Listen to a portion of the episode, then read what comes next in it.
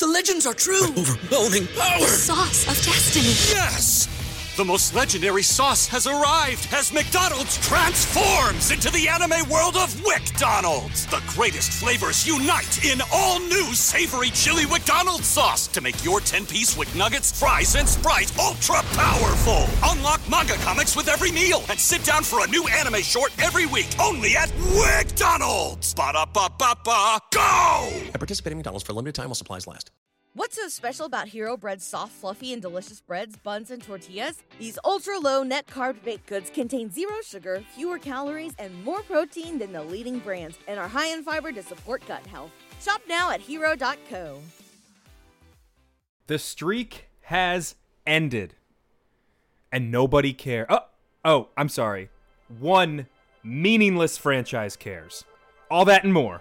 This is Pod Like a Raven.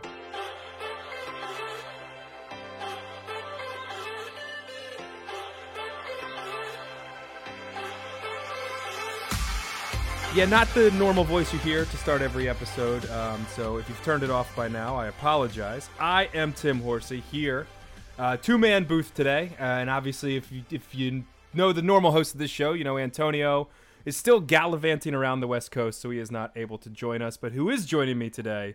Another man on the East Coast, and I'm so happy about it. Every time I remember that that he is here, just a mere drive away, I get excited. It is my man, Jace Evans. Jace, how are you? I'm doing good, Tim. Um, yeah, Miss Antonio, especially that we'll uh, we'll cover something later in the show. I feel like we've been joking with him about for for what feels like half a decade now. Uh, so it would have been nice to chop it up with him. Um, but still, great to talk to you. Uh, kind of a weird a lot to talk about, I think, from one preseason game. Just a lot of weird happenings, a weird game in general. Um, not really upset the streak's over. Kind of happy the streak's over, frankly, because it was weird and I was tired of it becoming a national talking point every preseason game. uh, but yeah, I'm ready to kind of dive into it. It was definitely it was definitely a strange night watching football.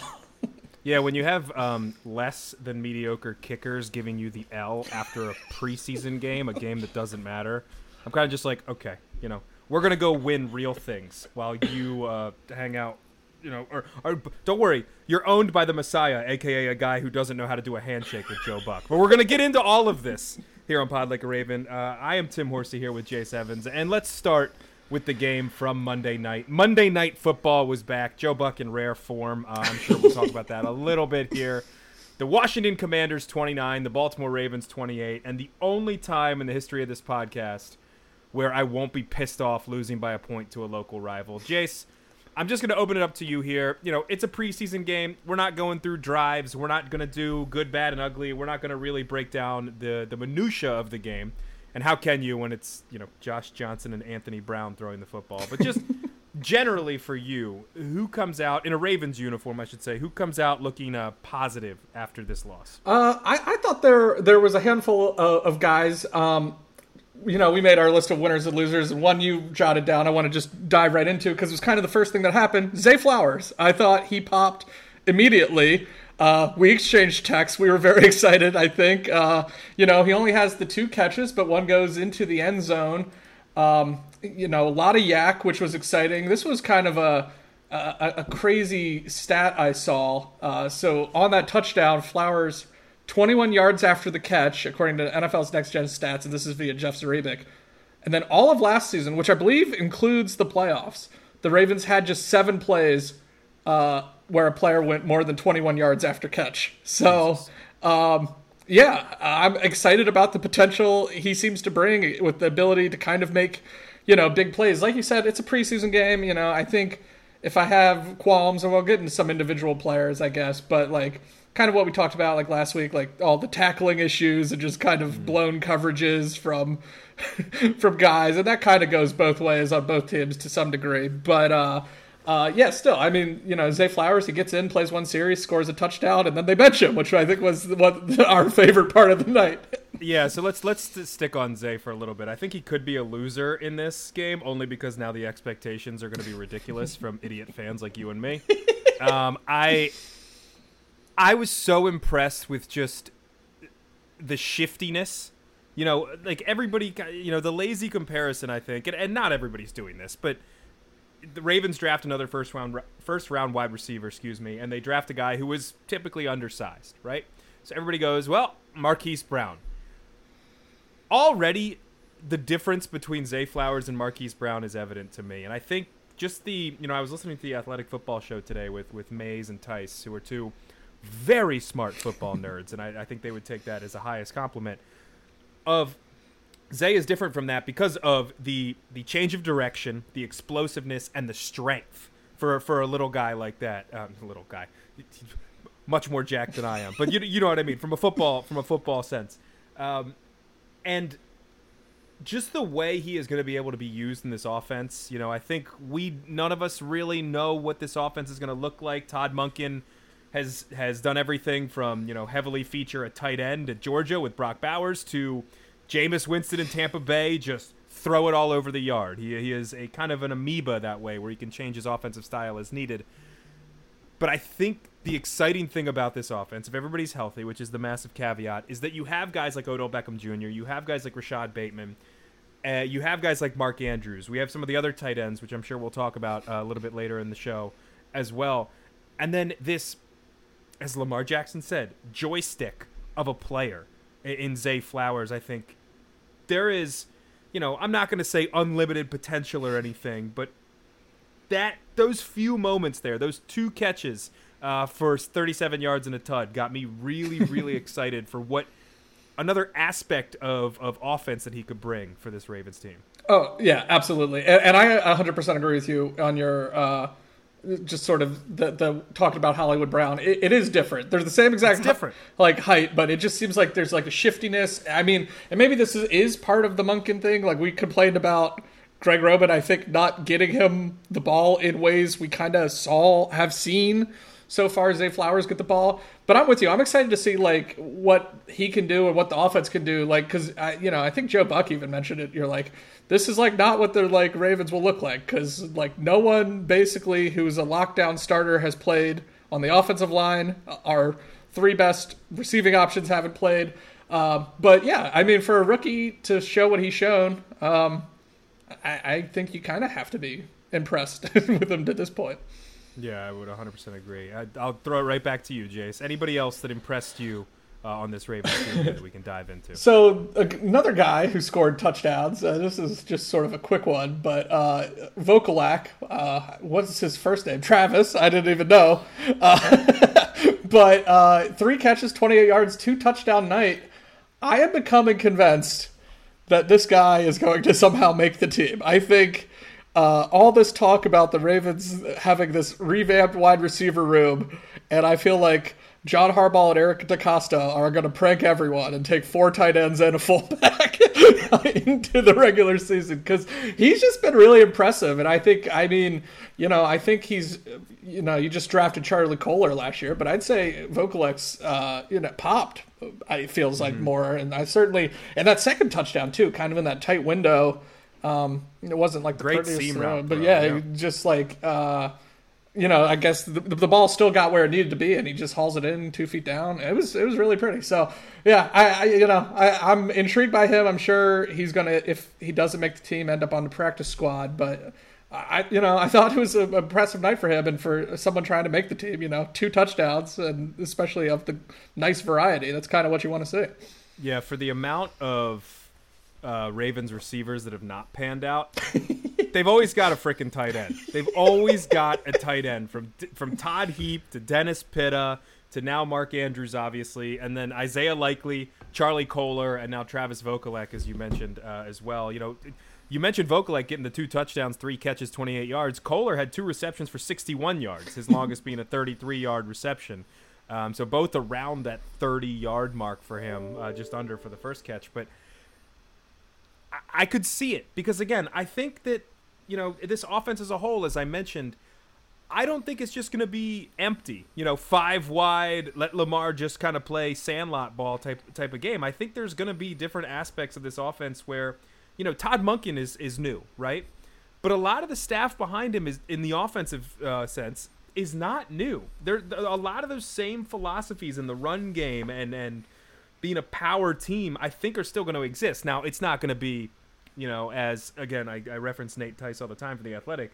it's not going to be like the high school passing schemes that he would joke about with Greg Roman. I think there's going to be some some vast improvements and you know in the X's and O's and the Jimmys and Joes. But I I don't think it's going to be as different as a lot of people want it to be, and I think the tight ends could feature there too. And I think the other thing too, Vokolek is not a guy that's going to make an impact on this Ravens team this year. It's not going to happen. And you know, God bless him. If he doesn't stay with the Ravens, maybe makes an impact somewhere else. Uh, God willing, the NFC. But I think it kind of showed you some of the stuff that they're looking at. Uh, that that that seam route pass that is a Lamar Jackson to Mark Andrews touchdown nine out of ten times if they can get that right. That over the middle. Lamar loves operating over the middle. And what and what have they built? They've built a lot of guys, tight ends, obviously, and then Odell Beckham Jr. and Rashad Bateman love working inside, getting into the slant, right? They, they, they love a Zay Flowers who can kind of operate all over the place. Is a little bit of a deep threat as well.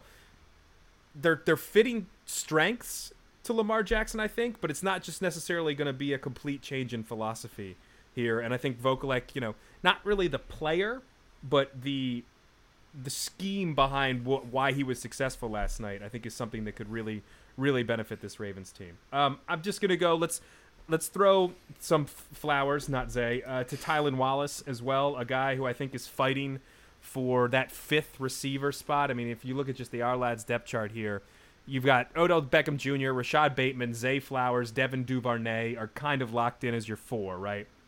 After that, you brought in Nelson Agholor. you brought brought in Laquan Treadwell as well, and then it's Tylan Wallace, it's Shemar Bridges, it's Tarik Black, Dontay Demus Jr., what have you, and then, you know, we'll just get this out of the way now.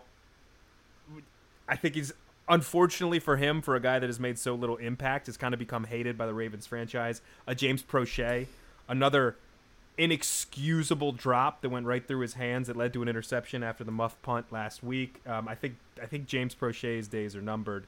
But Tylan Wallace again showing up and kind of along with his special teams play, which is obviously important for this Ravens franchise, I think is trying to make a case to be the fifth receiver because, you know, I you mentioned the tight ends and the fullback, Jace.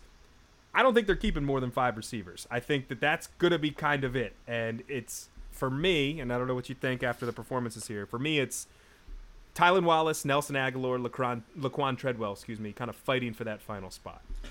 Yeah, I I guess I get so you wonder I guess I wonder if they go six because it seems like like they haven't been like Agholor's not hurt, right? Like he's just like not playing, but I've heard like almost nothing about him like all yeah. preseason, which you know I don't. That's not a doesn't seem like a great sign. It's not like you see tweets being like Nelson Agholor popped in practice.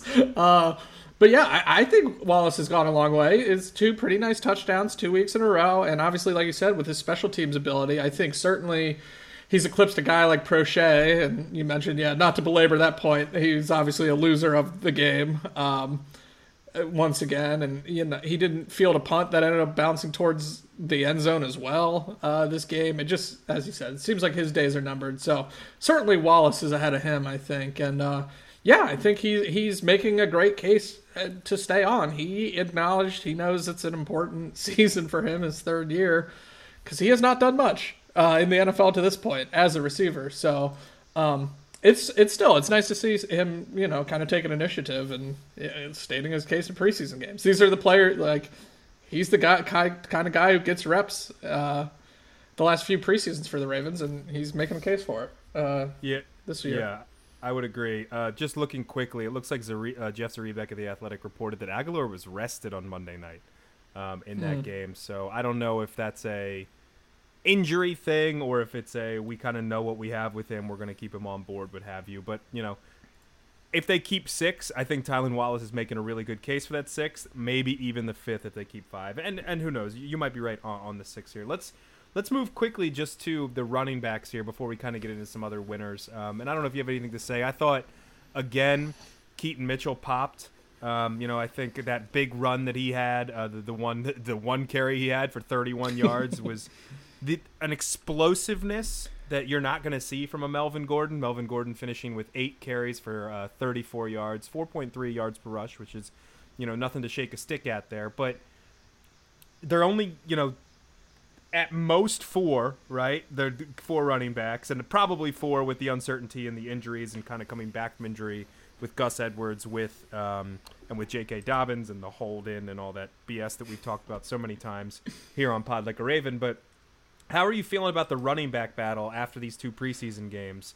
You know, Justice Hill again um, only had two rushes for 25 yards, but they love him on special teams, and he looked pretty dynamic as as running back as well in his limited time here uh, on Monday night. But what what do you make of the whole running back room as a whole after these two games? Yeah, I've been impressed with Justice Hill, uh, to be sure. In terms of the Mitchell versus Gordon thing, I- I'm with you on Mitchell. I just think he seems to have so much more upside than Gordon. And like you mentioned that run, I was legitimately surprised he got as much because like I did not think he'd be able to hit the edge, and but he just has like that extra gear, and he was able to hit the edge and get by guys and just go flying down the sidelines. Um, it's good to know his injury doesn't seem too serious, whatever he he, he banged up. But um, yeah, I mean we, we were texting about it. You know, Melvin Gordon he gets dropped by Bryn Forbes on that one. I think it was a third down run. Uh, you know, uh, Ravens did not block that well. It didn't seem like, mm. but you still kind of would love your running back to be able to either shake or break a tackle from a man that is listed as six foot, 173 pounds, uh, quite literally a string bean, a rookie. uh, and uh, he got dropped, and you're like, well, that's that's not what you want to see from your your big bruiser veteran. Um, so yeah, I'd rather go with the upside of Mitchell. Uh, kind kind of some of those runs to the outside kind of reminded me of some of like the speed we saw from J.K. his rookie year when that was like such a welcome thing. You're like, oh, we didn't have this element before, and now you know J.K. coming off all his injuries, I don't know if he still has that speed. So it's like, if you want upside, I think Mitchell might have like some of the you know biggest speed on the team in terms of that. So I'd, I'd prefer he he makes the team. Obviously, him being Anthony Mitchell's son's a cool kind of secondary thing, but right. uh, um, yeah, I just think for upside, I, would certainly rather go him than Melvin Gordon. Like we know the deal with Melvin Gordon. We talked when they signed him about his fumble, his fumbling problems and all that. So um, yeah, I'd rather I'd rather just uh, roll the dice with Keaton Mitchell. I think. The Ravens do love their veterans, though. Yeah. And, uh, you know, you think you think this is another Kenyon Drake situation with Melvin Gordon. Um, Here's Tyson, Tyson Williams. Remember him? He got benched oh, after. yeah, Ty'Son Williams, absolutely. Uh, you know, they give Keaton Mitchell some some special teams duty as well, kick returning as well. So I think another factor uh, that you know this guy could do this as well. You know, Devin Duvernay, obviously the guy there, but you know, if you can have somebody that can play multiple roles and you know save a roster spot for a lineman or something like that, the Ravens are certainly known for doing that. Um, you know, we've talked about uh, Vokolek. We've talked about the offense a lot. Let's turn to the defensive side of the ball here. Um, any winners for you, Jace, that kind of stood out? Uh, so I, I just thought Ardarius Washington seemed very prominently involved all throughout the night. You know, he he uh, some good, some bad. You know, he he was uh, completely decked on that first Washington touchdown, which kind of started that mini brawl in their mini shoving match in the end zone. That was kind of the first time I noticed him. But you know, he had a nice, really nice pass breakup late when he kind of knocked the wind out of himself. But uh, you know, it prevented a, a long completion, and, it just seemed like he was around the play all night. And uh, you know, for a um, secondary that doesn't have a lot of bodies, he has real opportunity here with all the injuries they have. And I thought he kind of acquitted himself pretty well. He played nearly the entire game, uh, and, and um, I thought he had some nice moments. So it was kind of good to see him. And then the other, just sort of defensive back, uh, Kyu Kelly, he dropped the blue. Is that I? Uh, don't know why. I know. I, I, already a Pod Like Raven fan favorite. And, uh, uh, you know, it looks like hopefully it's not short lived, but yeah, be some issues there. Yeah, but he uh, he did have that. Uh, Kelly did have a nice that stick on the two point stop uh, in the fourth quarter. Real nice tackle. That was nice to see. But I'd say uh, of all the DBs, certainly Washington I think stood out stood out the most and seemed to have a pretty good night. And yeah, as I said, for a team that is desperate for bodies, that was kind of a good sign. So you know, tie or tie for first uh, with seven tackles on the team last night. Um, and he actually, Jeff Zrebiec reported that he actually had to come back in because Tay Hayes and Kyu Kelly were out with what looked like cramps. So Ardarius Washington had to come back in and play. Obviously, no Marlon Humphrey, who we'll talk about in a second. No Rock Ya-Sin, no Arthur Maulet, Jalyn Armour Davis, Pepe Williams, and Ronald Darby, uh, the newly signed cornerback. None of those guys were in uniform. So uh, Ardarius Washington had to kind of come back in and, and play another role. And I think, you know, played well. He's also in camp. He is reportedly playing as like a starting slot corner because of all the injuries the secondary has had. And look, we we kind of one of us, and when I say one of us, I mean one of you or I, because Antonio was way too optimistic. Point out a Achilles heel of the team every single year at the beginning of the year, every single year. A couple years ago was the offensive line. You know, I think obviously the contract albatross, which was last year, they kind of marred last year uh, in total. This year, it's I unquestionably it's the secondary, uh, which we'll get into a little bit in more detail a little bit later in the show, and you know, Ardarius Washington is not a name, but if it's a if it's a guy that can kind of step up and be serviceable and be a solid presence amongst all the other uncertainty uh, in this team, I think it's something that could be really beneficial for the team moving forward. All right, let's let's move on to some winner. Let's do some winners still, but I want to do some I, I don't know ed, intangibles winners, not on the field winners, or just you know maybe not offense defense. And I'm I'll start here. Joe Buck was having a great time. Shout out Joe Buck. We'll get to Josh Harris in a minute, and I don't know how he survived that. He was he was either dealing with Cheech or Chong or both during that entire interview, uh, and I, am not really sure what was happening there. But Joe Buck the entire time, just first game back Monday Night Football, and knew it was a preseason game and treated it with the level of respect it deserved. You know, it wasn't unprofessional, but kind of just doing like crazy calls or like making sure you knew who these people were in a in a funny way, lighthearted. It was very it was a very light broadcast for football, which you know the reason we do this podcast is we take it way too seriously, and I thought Joe Buck had some fun on Monday night. Yeah, this was like one of the, I, you know, I wasn't like hundred percent locked into the commentary the entire time, but like everything I picked up, he yeah, he just had like some funny zingers and some funny like outros or into graphics. He was, as you said, he was having a great time, and Aikman was having fun too. I mean, Aikman made some crack about like we got to play three more of these after the first quarter was done. Like they were they were ready to you know hang out with Scott Van Pelt or whatever they were planning to do that night. Uh, they were they were just having a good time, and yeah, for a preseason game where you're you know, and we'll kind of I sort of transition to this a little, I guess, but uh, where the winner doesn't really matter. Uh, I, it was really fun. I thought they really added to the broadcast, and I, I don't know that I've I've made a um, you know, like a, a, change of my opinion more than on any broadcaster that I have Joe Buck. I used to hate Joe Buck in my younger years. I thought he was yeah. like too staid and just sort of boring, but I a think he has gotten better and more exciting and sort of his own kind of guy and stuff. And uh, yeah, I mean he's just he puts on a great call. He almost never gets anything wrong, uh, which I think is the number one key for a great play-by-play man. Just correctly identify everyone and what's happening. Uh, and yeah, it was it was just a great broadcast. So I, am glad it's great that him and Aikman I think are the Monday night team because they're just so good together and uh, have been doing. I mean, they've been calling games together for like 20 years now. So uh, it's just it was really fun. It was a fun broadcast, and yeah, for for what turned out to actually be a a, a good slash compelling kind of end to this game, uh, I thought they really uh, sort of enhanced it. You know why they were having fun, Jace? Is because this game didn't matter. this game did not matter. And and before we do this, because might be getting a, a touch negative here, I can speak for myself. I do want to say that sometimes the Ravens and even their social media team have do like the. I think even after the Eagles game, they did like the "It matters to us" uh, when they posted the win graphic. It doesn't matter.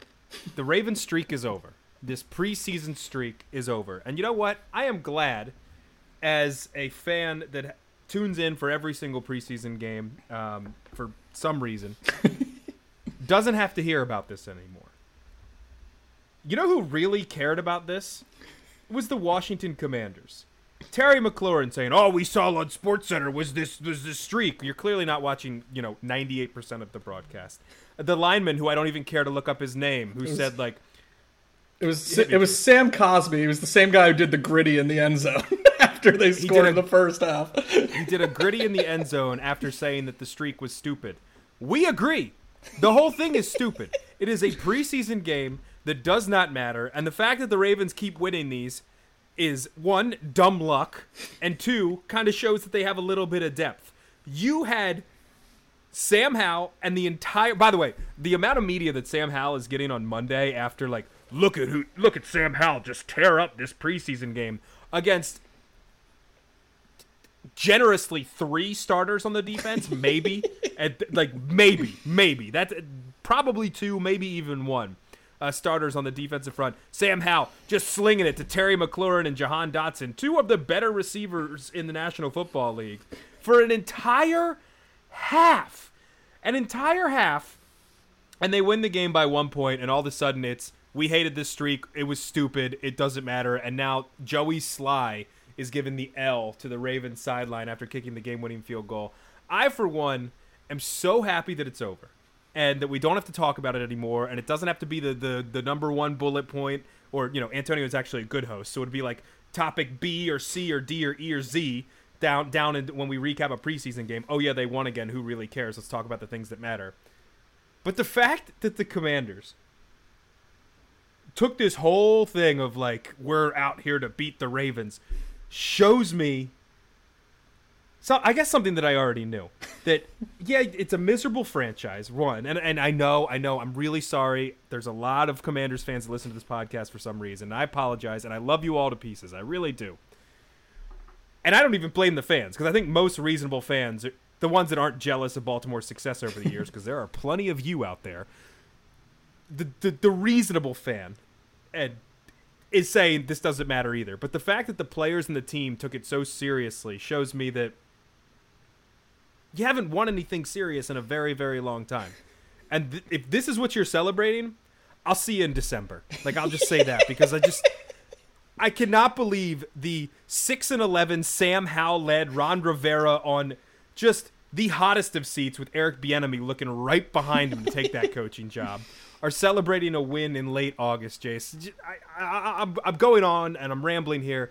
What did you make of the whole Well- streak ending and then the Commanders celebrating this non-serious victory? the celebration was ludicrous and actually kind of made me just slightly mad that the streak ended this week because like I you know clearly yeah this mattered to them which is embarrassing. I mean you nailed it like I was I was just cackling like thinking to myself I was like I am going to be thinking about Joey Slye handing an L in the preseason like in December after you know Washington is 6 and 11. Like this is not a good football team. They're clearly the worst team in their division. They're one of the probably the worst, you know, six teams in the league. I think Daniel Snyder selling the team, which is great. I think it's good for them. I'm happy for my friends and family who root for this team. It's great. I think him Absolutely, it, that that is remarkable. and We'll it's great for the and it's great for the league too. Like this team's gonna, you know, they put this market on TV all the time. It's good if they're better, but uh, I, I think it's clouded a lot of people to how sort of bleak the immediate future of this team is. They're rolling into the season with Sam Howell.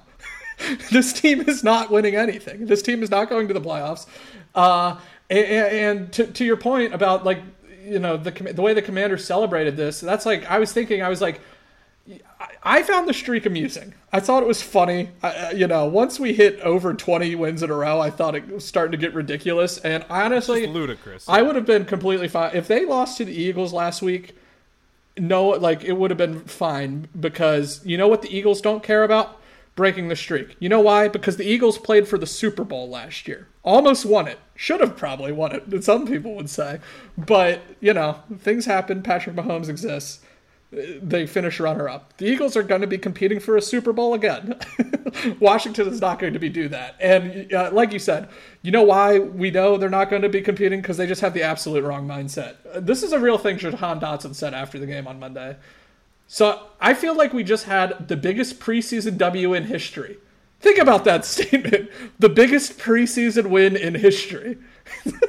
it's like congratulations, man. You you you beat Josh Johnson and Anthony Brown. you did it. Like yeah, like if we're thinking about this in a real game, you know what doesn't happen?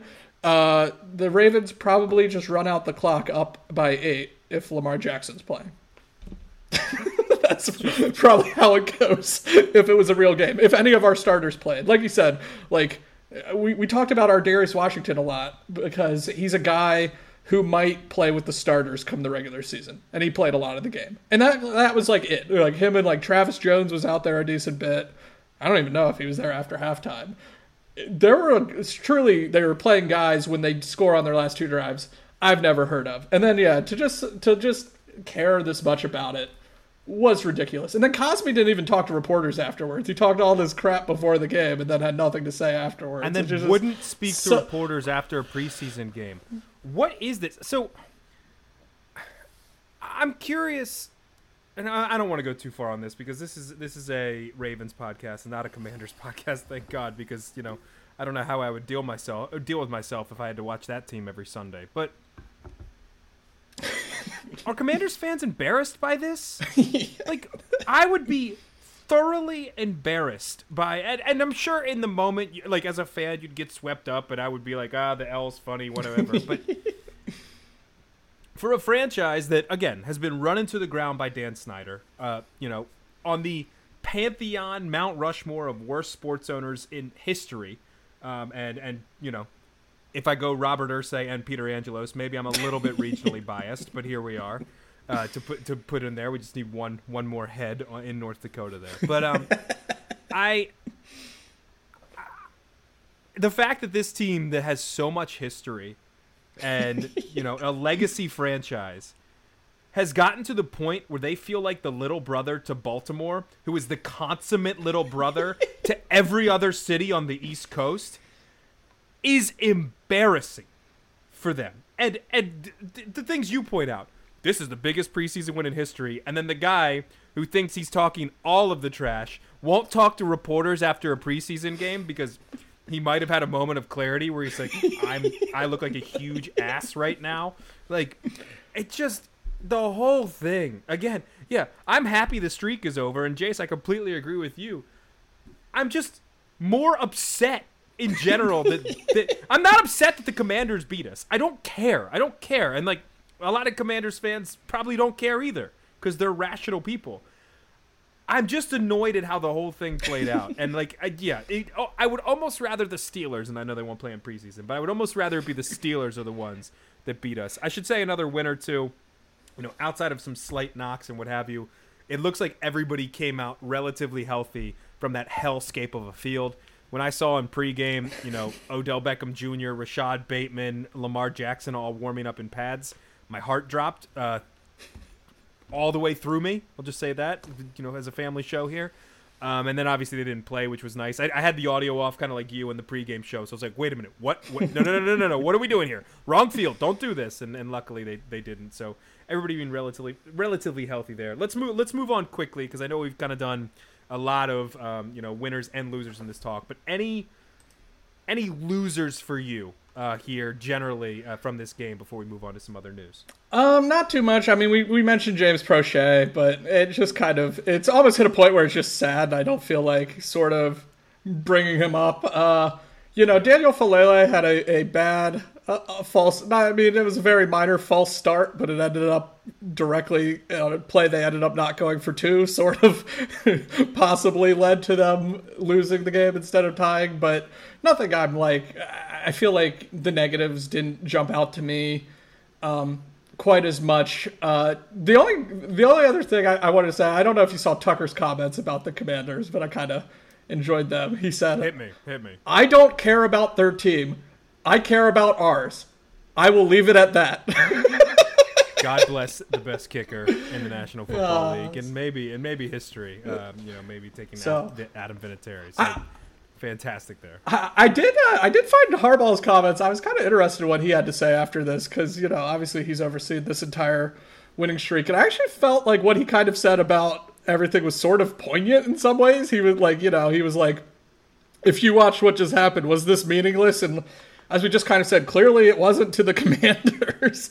Uh, and uh, yeah, so I, I was kind of, kind of found his comments interesting. But yeah, just happy no one uh, got hurt. Gus didn't play, which I know we were concerned about after he played last week. We were kind of shocked by. So, um, yeah, I'm not sure what they'll do uh, next week, next uh, Saturday night against Tampa. I assume not much, since probably even less starters than this week, since it's a tight turnaround and stuff. And feel like you've seen mostly what you need to see. But yeah, it was. I'm not sad the streak is over. I'm just kind of annoyed at the how it went down. But you know, hey, what they still have the. I mean, this will truly never be a streak that's broken. I don't think they extended it. They broke. I think they broke the record like two or th- like two years ago, right? They've just added like preseason wins on top of that, and that's like the other thing with the streak. They're like, we ended their streak. It's like we already had the record. Like it's like this is still we're just extending their own record. And again, let us emphasize a record that doesn't matter. no, it's but funny. a record, a record as unbreakable as Cal Ripken's uh, Iron Man streak, I guess. Uh, the, the 24 wins in the preseason. Good luck to Sam Howell, and and for all I should say, after you know, foaming at the mouth about how annoyed it made me. I, I hope the best for you, Commanders fans. Now, if you turn into ignorant a-holes like that, maybe not, and maybe it'll get a little more bloodbathy, but for now, like Justin Tucker said, I don't care about you. So good wish, you know, good on you. I will just say, you've seen it if you watch the game, and if you don't live under a rock. Josh Harris with an all-time bad look. if, if you remember the college football halftime interview or, or you know booth interview, I should say, with Eminem, the the eyes open like I have done all the cocaine. uh, I have never been on. TV before. I've never been on TV before thing from Eminem. It was worse than that. Um, Josh Harris completely disheveled. The hair was everywhere too, and there wasn't a lot of it. He looked like he had. He might have been hanging out with old Jerry Jones, the rival owner, doing doing something. We'll you know we'll leave it at that, or Cheech or Chong. Uh, I don't I don't know. I don't know what was happening with Josh Harris, but my God, he came in and just talked over Joe Buck the entire time. Was kind of like trying to touch them awkwardly. Gave an all-time bad dead fish handshake to Joe Buck. All-time awkward handshake to Joe Buck, and um, had no good answers and stayed on way too long. Stayed on for like a commander's drive. Apparently, he was late getting there. You know, under the influence, sometimes uh, timing isn't your best feature, I should say. But was there for like three drives and just kind of every time Joe Buck would try and throw to a break, he would like cut in with a comment that was just kind of like "Hey, hey, man," and you would just hear that in the microphone. Um, all-time awkward moment, all-time internet moment, I guess. But the handshake is so funny. the handshake is really bad. So I, I missed it. I was watching with my girlfriend and I missed it. And she, she she was like, "Did you just see that?" I was like, "What?" And we had we actually rewound. I don't I don't usually do this for live sporting events. We rewound the tape to check it out, and I was like, "Oh my god!" And I immediately messaged Jace like, "You have." It's just look. That guy could. That guy could literally murder children in front of a television camera, and I think the the Commanders fans would be fine with it because he's not Dan Snyder at this point. But just not a not a great look for Josh Harris to start things off.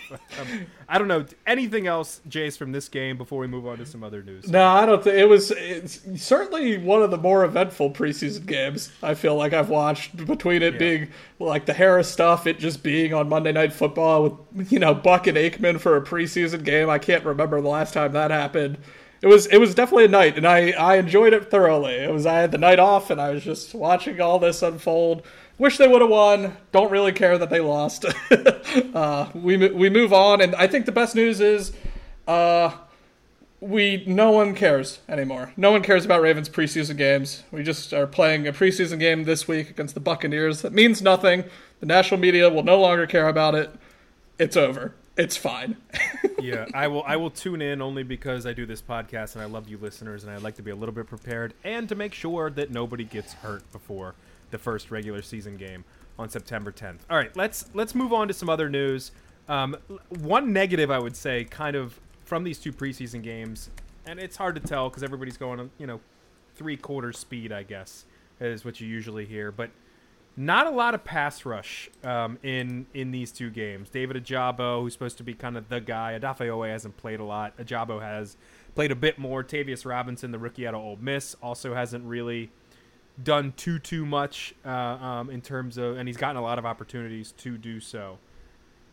And here comes a man who Antonio Barbera has been clamoring for, clamoring for, for years. And the fact that Antonio, who rarely misses an episode, I think this is only the second time that I have actually hosted this and we've done a two man booth. The fact that he has missed this episode where Jadeveon Clowney is officially a Baltimore Ravens player, signing a one year deal worth two point five million with a max value of six million dollars is hilarious, and I'm sure we'll have to get some take from Antonio uh, next week when he rejoins us. But Jace, let's let's just talk about Clowney here. He comes into a, a linebacker room, a pass rush room, I guess, that includes the likes of Odafe Oweh, that includes the likes of, as I mentioned, David Ojabo and um, and Robinson, that includes Tyus Bowser whenever he is ready to be on the field again what do we make of the former number one overall pick, the man who almost killed a, a Michigan player on the field all those years ago? What do you make of Jadeveon Clowney wearing the purple and black? Uh, it's very funny that it's finally happened. I think that's my number. My my first initial reaction was, "This is hilarious," because I think like we have been talking about this, like Clowney to the Ravens on this show and just the Ravens Twitter in general has been going on about this for what seems like the entire time, all five years we've done this show. So the fact that he's finally on the team is so funny. I love it. Uh, as per the signing, it's good. It's was necessary. I think we've talked about needing to add, and, and when you don't get a deal done, you know, with Justin Houston, like I, I do think of the guys that were out there. I think Clowney was probably the best. I think you know he he still he just turned 30 this year. Um, so he's not mid 30s. He's still seemingly in his prime. Um, now, of course, I guess this is where we we address the things Clowney doesn't do, which is sack the quarterback. Doesn't do that a ton. Has never had a 10 sack season. Uh, is coming off a two sack season in 12 games. He also gets hurt a bunch. Let's let's r- real quick before you before you keep going. We'll let you go. That that first stat that you just read out there has never had a 10 sack season as a former number one overall pick. Just I just want to emphasize that for people that you know are getting real excited about 15 sacks incoming. The man has never hit double digits in his NFL career. And I don't think he will. but that being said, I still think he's a huge addition. This is was from Jeff, Jeff and kind of just uh, puts into to, to I think like stark uh, contrast sort of the state of the room before he he joined. So he had this sentence the three time Pro Bowl selection has 43 career sacks. Clowney, who just turned 30, as I said. Bowser, who, as you mentioned, has not taken the field, which is becoming increasingly, I think, a concern for him being ready for the season. Um, but Bowser, Oweh, and Ojabo have combined for 28 and a half sacks in their career. So you're still getting a guy in Clowney who not you know not quite nearly double, but close to double the amount of sacks as the Ravens' other three top outside linebackers. So I think he is a necessary addition. I think he will be good for them. I just, yeah, people who think he will have 10 sacks, I think are sorely mistaken. But we should also say, great run defender. Uh, Clowney, uh, you know, he, he's a great run defender. And he, he, he kind of does the Matt Judon thing a bit, where he, he does usually put up decent pressure numbers. It's just the sacks just aren't there and so I don't expect them to be. But as I said, they had to do something, and I think of the guys available, he was seemingly one of the younger ones compared to your Kyle Van Noys, your Melvin Ingrams, those kind of guys, or, or at least around the same age. But um, I, I still like to gamble. I just yeah, people people expecting ten to fifteen sacks, don't hold your breath. Yeah, I, I'll I'll say this if you stop thinking about Jadeveon Clowney as the man who was an ultimate force in college, who was, I remember, you know, way back in the day, like, you know, I didn't really follow college rankings or anything. I've never been a massive college football guy, but you heard about this number one prospect choosing uh, South Carolina. You heard about this dude who was an absolute freak, um, in the best way possible, and then you heard of, and then you saw him demolish people in college. You saw him be the number one overall pick to the Houston Texans, and all of this hype surrounding Jadeveon Clowney. Great name too, by the way. Like, how can you not love that? Take all that out of your mind. A supplemental pass rusher who is an elite run defender who can kick inside on third downs and can kick inside on pass rushing situations. Let me just let me just point it this way. A guy who is pretty good at rushing the passer, right? A guy who is elite or just below elite at stopping the run and setting the edge at his position. And a guy that on third down, you can have a lineup of David Ojabo, Odafe Oweh, Justin Madubuike, and Jadeveon Clowney on the inside, with a Patrick Queen coming like a bat out of hell up the middle. That sounds pretty enticing to me. If you take out this hype and this what you think he is because of the name and because of the highlight reels and because of all everything behind it, I think it's a really good signing. For 2.5 million, they were signing a they were signing another pass rusher. This was inevitable. It was going to happen. Like like Jace mentioned, Kyle Van Noy. Does that excite you? Melvin Ingram right now. Does that excite you? Not not really. I think Jadeveon Clowney and maybe for me, maybe some of it is the name and maybe some of it is the all of the links in the past. Maybe it is the fact that he kind of walked out on Cleveland and and just disparaged Cleveland all the way out the door. God love him for that. He was born to be a Baltimore Raven, just leaving Cleveland in shambles as it deserves to be. Maybe that's all the reasons I'm excited about him. But but from a football standpoint, you know, like you mentioned, the 43 sacks uh, with the 28 and a half combined with the other three, you know, there is a bit of an injury risk. He hasn't played more than 14 games since 2018. Um, but I think what he brings to a room that so desperately needed something like that is beneficial. And what he's going to do too is he's going to help a secondary that desperately needs help. And let's transition to this a little bit. It was announced last week that Marlon Humphrey um, is going to undergo or underwent surgery, I should say, uh, foot surgery for a quote lingering injury that John Harbaugh, as John Harbaugh put it. Um, a couple things here. This all comes again. We just use the athletic because they are the best. Uh, Harbaugh said the amount of time Humphrey's going to miss is quote to be determined, which is super scary, uh, but doesn't think the cornerback's absent will be long term. You know, obviously Humphrey played in all 17 games last year. Uh, he made a third Pro Bowl. He had a career high 71 tackles. He had three interceptions, two fumble recoveries as well. And it looks like, at, at the very least, he's going to miss the games against the Houston Texans and the Cincinnati Bengals. Gulp uh, in, in week two. So, Jace, you know, they, they signed Ronald Darby, which we can kind of throw into this conversation. Another guy coming off an ACL injury who, you know, we'll see how good he is. Marlon Humphrey here, uh, missing out.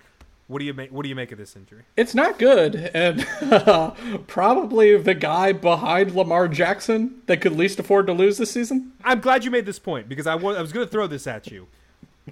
Where does he rank among the guys they couldn't afford to lose? Is he two? He might be I two. think he might be two. Yeah, because you know even Roquan, Patrick Queen's there, and you know so we we we've said a lot about Patrick Queen, but he's still a good football player. Uh, I mean, I think we've seen, and it, it's Marlon combined with all the other guys are already hurt somehow too. Uh, like we kind of were talking about Ardarius Washington. Like part of the reason he had to go back in was just like they didn't have anyone for this preseason game because everyone's hurt. And but Marlon Marlon's the most important guy in the secondary. He's coming off one of his best seasons, I think. And um, yeah, I, I mean, it's weird how this all emerged. Like he practices in that uh, one of the joint practices with the commanders. Um, then the, just the next day, it's like, oh, he's having foot surgery. As you said, they they call it a lingering injury, which then I'm like, well, why didn't they try to do this sooner so he'd be back in time for the regular season? I mean, you mentioned that I guess it's still possible he's back in time for the season opener, but you mentioned that Bengals game. I mean, I'm just having visions of uh, what would have been December 2021 when Burrow was going up and down the field with, uh, you know, targeting the likes of Robert Jackson and whoever was. Kevon Seymour, probably. yeah, I'm yeah. certain he was there uh, when everyone was hurt or had COVID that year in that Bengals game when Burrow threw for over 500 yards. Yeah it's a problem, um, and it's not good. And you mentioned Ronald Darby, guys bounce around, coming off a torn ACL. Don't expect much from him, so it's a problem. And so, yeah, um, like I, I think what like what you said, uh, kind of bringing Clowney in, I think is necessary because I think we had talked about this team before, but we we've mentioned the 2014 Ravens on the show a bit. Um, a team that had a horrendous secondary in the post Ed Reed years. Um, before Marlon arrived in 2017, that's part of the reason they drafted him. Their secondary was bad, and uh, um, but 2014 they have this awful secondary, but they had an awesome pass rush with Terrell Suggs and Elvis Elvis Dumervil. Obviously, I don't think they'll have quite that, but bringing in Clowney, who, uh, as an aside, we forgot to mention, wearing 24, just just awful, just awful that Clowney's wearing 24. I was going to bring this up later. One of Marlon Humphrey's greatest contributions, and we've and we've sl- and we've slagged it off during this show before, but you know, Jadeveon Clowney wearing 24, one of the most god awful decisions. It, it's even worse than Roquan wearing zero. Um, at least Roquan gave like an impassioned like restart thing, whatever. I got pumped up. I wanted to run through a wall. I love Roquan Smith. He can do no wrong in my book, but 24 is so bad, and Marlon Humphrey agrees with everybody just going ew and tagging Jadeveon Clowney with that. It's going to be awful. So I just wear 91. Just wear 91. I, I'm a bad host because I forgot to mention the most important aspect of this signing. Just just pick a number in the 90s. There's plenty of them, and maybe maybe God willing, one of these other guys gets cut that is wearing one of those numbers, and he just switches Just to switches 91. it like like a Bridgewater wearing 50 for preseason because he can, Exactly. but has to switch. Yeah. going going from Marcus Peters, just think of the body types. Like like think of your dad, right? Think of your dad. Think of my dad. Think of dads across Baltimore. Baltimore Ravens dads. Think of them not knowing that Marcus Peters has left. And all of a sudden they're like Damn, Marcus Peters got in the gym. Got Look huge. what happened to him in the offseason. He got huge. Got some dreadlocks. He's looking cool. No, Dad, that's Jadeveon Clowney. That's that's that's a that's a completely different player. But you're right. He shouldn't be wearing 24. It's horrendous. So It- continue. If I was being uncharitable, I'd say Clowney was wearing 24 because he will get between two and four sacks. But that, that would be mean, so I won't say that. but uh, yeah, uh, just to circle back to Humphrey, it's a it's a problem. It's a bummer. Um, it's I think as you I think you mentioned Tim. It's just sort of putting this room is the problem area for this team going into the season, and obviously he can slash should come back. They're going to be very reliant on Marcus Williams and Kyle Hamilton making plays. I think. Um, but uh, yeah, the, the corner the corner room's in a tough place starting the year, and that's you know no NFL team's perfect, but it is just disappointing and hard when you're, you're like you know corner is what arguably the second or third third per, second third most like important fourth most important positions they're very up there they are paid a lot I I think it's top three and it's not close. But yeah. yeah the, the the good ones get paid a ton and we have a great one one of the best and he's just not there to start the year so um you know I, marlon being there wouldn't i think eliminate the secondary's entire problems but him being not there for the start of the year creates new ones he it turns it tur- it turns it into or makes it a disaster when it was just a problem. Um, and not only is Marlon Humphrey, you know, an elite cover corner and a guy that in theory can close down half the field if you really need him to. He's a physical, vocal presence on that defense. He's a physical corner, which I think they really like about him. He's one of their better tacklers, which is is you know as Jace mentioned has been a problem in preseason and is something that you know old man yells at cloud they don't hit anymore in, in training camp and this leads to that what have you. You know he is easily one of their best tacklers. He's a fantastic blitzer. They use him and he is a turnover machine. Remember when you know he was he didn't end up winning it, but he was close to defensive player of the year. And yeah, the the not the peanut punch, the fruit punch. the the Twitter used to be fruit punch and not marlon marlonhumphrey.eth because apparently I think that's a Bitcoin thing. yeah, it's I ethereum i believe. Okay, sure, yeah, whatever. I, I Uh, no that's that. that's the extent of my knowledge of what it is I think. and that was Bitcoin talk on Pod Like a Raven. Um, I so I don't want to you know bemoan the lack of options behind him because we've done that to death, but I just think you can't lose your blue chip guys. You can't lose your queens on the chessboard. And Marlon Humphrey is certainly one of those people. Speaking of another queen on the chessboard, a guy who I think could really show up this season, I wonder what this does for a Kyle Hamilton. I think there is a case. Kyle Hamilton played a lot of slot corner last year. He did not play safety. They had Chuck Clark and Marcus Williams behind him when Marcus Williams was healthy. But even when he wasn't healthy, they would play Geno Stone back there. and they would have Kyle Hamilton kind of be that slot corner guy. I wonder if to start the year, or or and not even you know these first couple games, however long Marlon Humphrey is out, you see a little bit more of that, and then you see you know Rock Ya-Sin and I mean Arthur Maulet is more of a slot guy. I, I guess like a, a Ronald Darby and Rock Ya-Sin kind of playing your outside corners. Kyle Hamilton in the slot corner position, and then you have a Geno Stone and a Marcus Williams on the back end. That five doesn't sound terrible to me, but you know it, will be up to Mike Macdonald, one of the better defensive coordinators. Um, encouraging note on Mike Macdonald, by the way. I was listening to the the Athletic Football Show again, the AFC North preview, and Robert Mays said he goes around every camp. He goes out around all the camps and talks to guys. Mike Macdonald is like being labeled as like one of the next dudes because they love the way he schemes defense, which you love to hear. Um, but yeah, maybe maybe he crafts something up like that, um, and you know, just get back for the Bengals game and like be healthy for the Bengals game because I'd Tee Higgins, Ja'Marr Chase versus Rock Ya-Sin and uh, and Ronald Darby. I, I, I don't.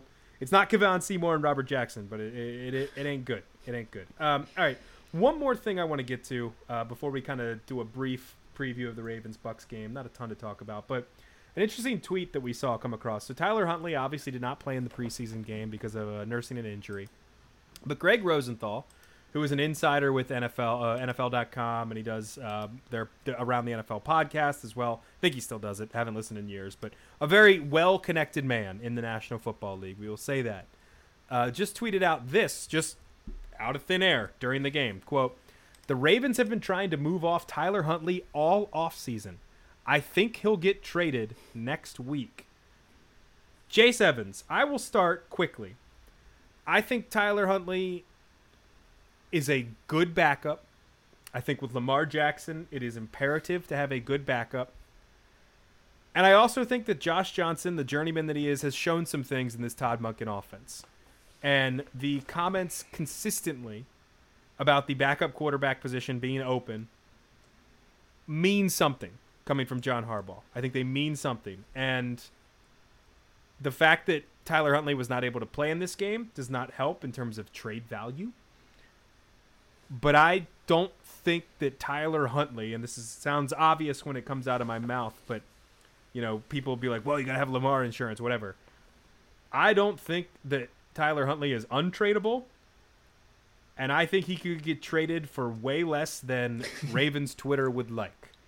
Um, what say you to the, all this to a possible? This is just speculation. Possible trade speculation for Tyler Huntley. Um, I would not be shocked by it. Um, I, I think for, for many of the reasons you said, I second your opinion. The absolute best they could do for Huntley will be a second round pick. Oh, and I don't I'd, even I'd, see that happening. I'd I bite your hand off for it right now. It'll probably be a, like a fourth or fifth, most likely. Um, it is interesting to try to think of like what team needs a guy like Tyler Huntley. Because um, I was thinking back to our recap, and I thought we were all more impressed with Huntley than with Josh Johnson. But clearly, they're not sold on Huntley. That's why they brought Josh Johnson in. They gave, they started Johnson last week when both were, you know, healthy, and you know, so you, but it's like you know, you're starting Johnson with presumably slightly more starters than you would. Um, it, it, it's interesting. I think, yeah, for like a scheme switch, uh, it's something they're at least thinking about. You know, I don't actually have their contracts on hand. I should have looked this up. I'm pretty sure Johnson probably costs less than Huntley, right? Then they have to do something with Huntley because he was yes, like yeah. a weird free agent or something. Um, so uh, you know, you can save a few bucks there. If I, I get this sense, because yeah, in a perfect world, like I think Tyler Huntley's a good player. Also, in a perfect world, Lamar Jackson just plays 16 to 17 games, and then plays in the playoffs, and you don't really need your backup. So, uh, yeah, um, as you mentioned, Greg uh, Rosenthal's, uh, he, yeah, he's still on and around the NFL. Um, I haven't been listening as consistently, but I, I've listened a lot over the years uh, this off season anyway. I'll jump back into it with the season approaching, but uh, um, yeah, he knows people, he knows things, he hears things, and that's certainly not coming from nowhere.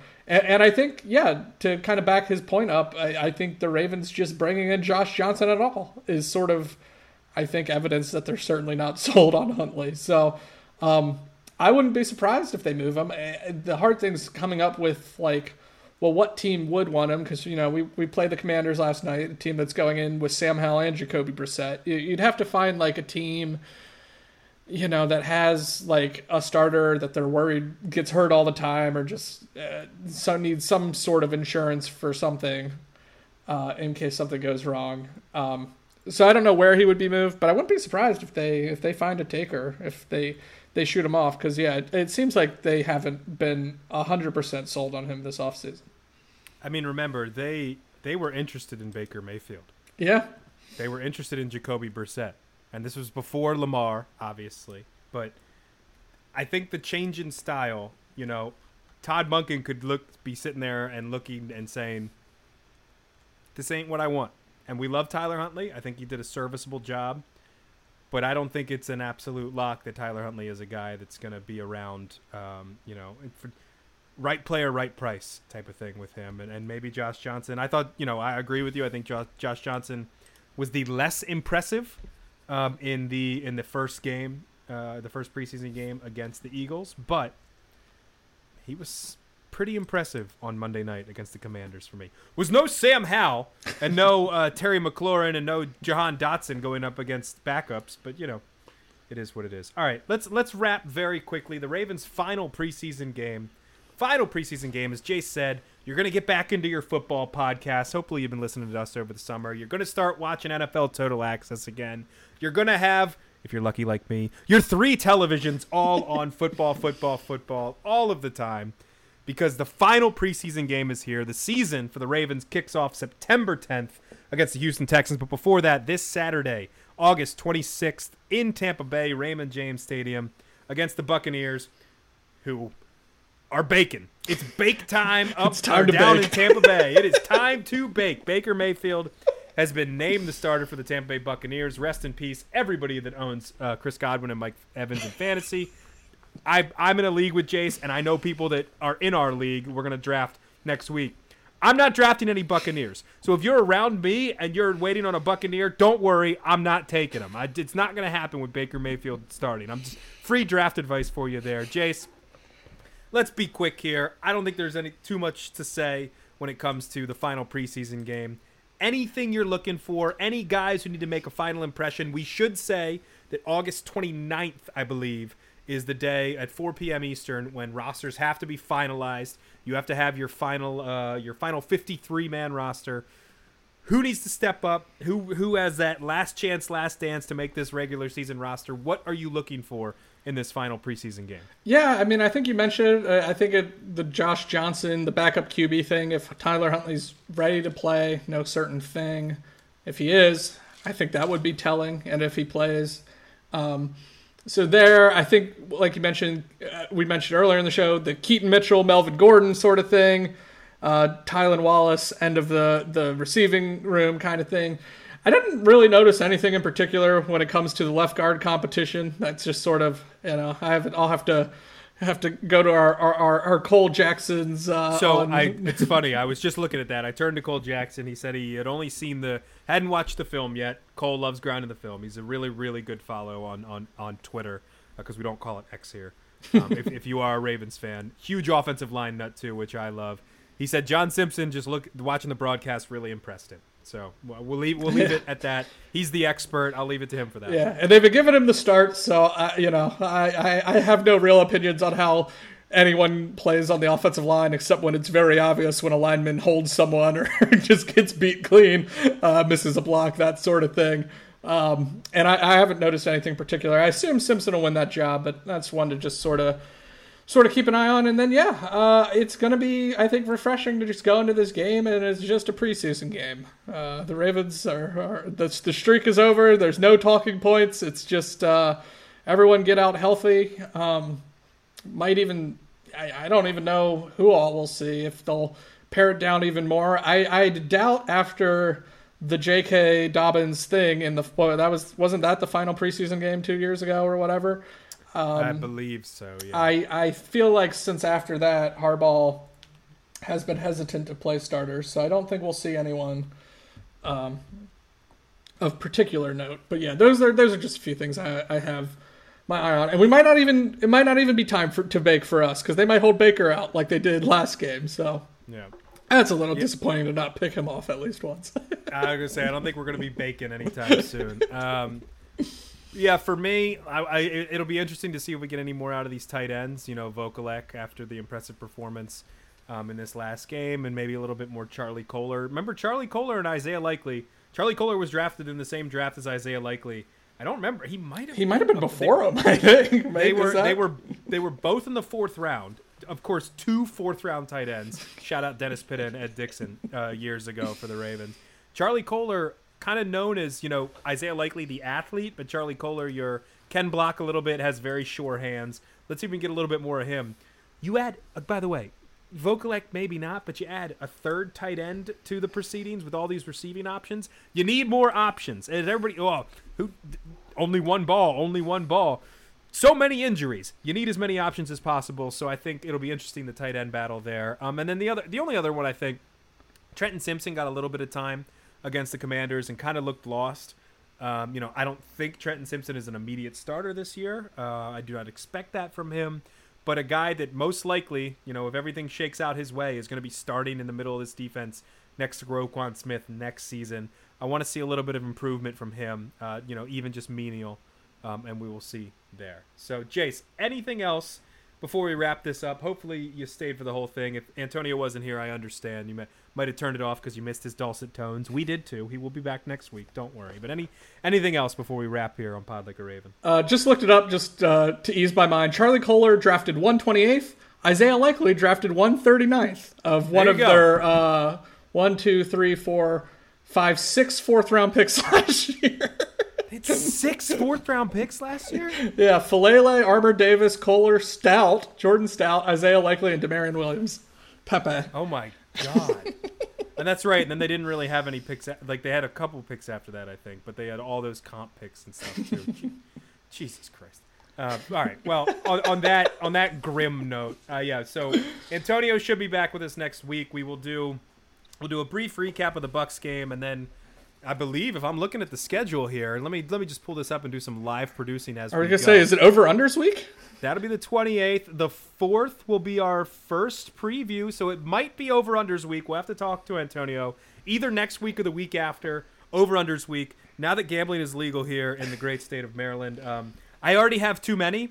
There are too many futures uh, on my phone right now. Just and uh, they're all going to be in here, and we're going to talk about them. And guess what? During the episode, both Jason and Antonio are going to convince me to put ten dollars here and there on some other teams. I am sure, but for Antonio Bar- uh, Barbera, who unfortunately couldn't be with us, for Jay Sevens, I am Tim Horsey, signing off Pod Like a Raven. We will see you next week.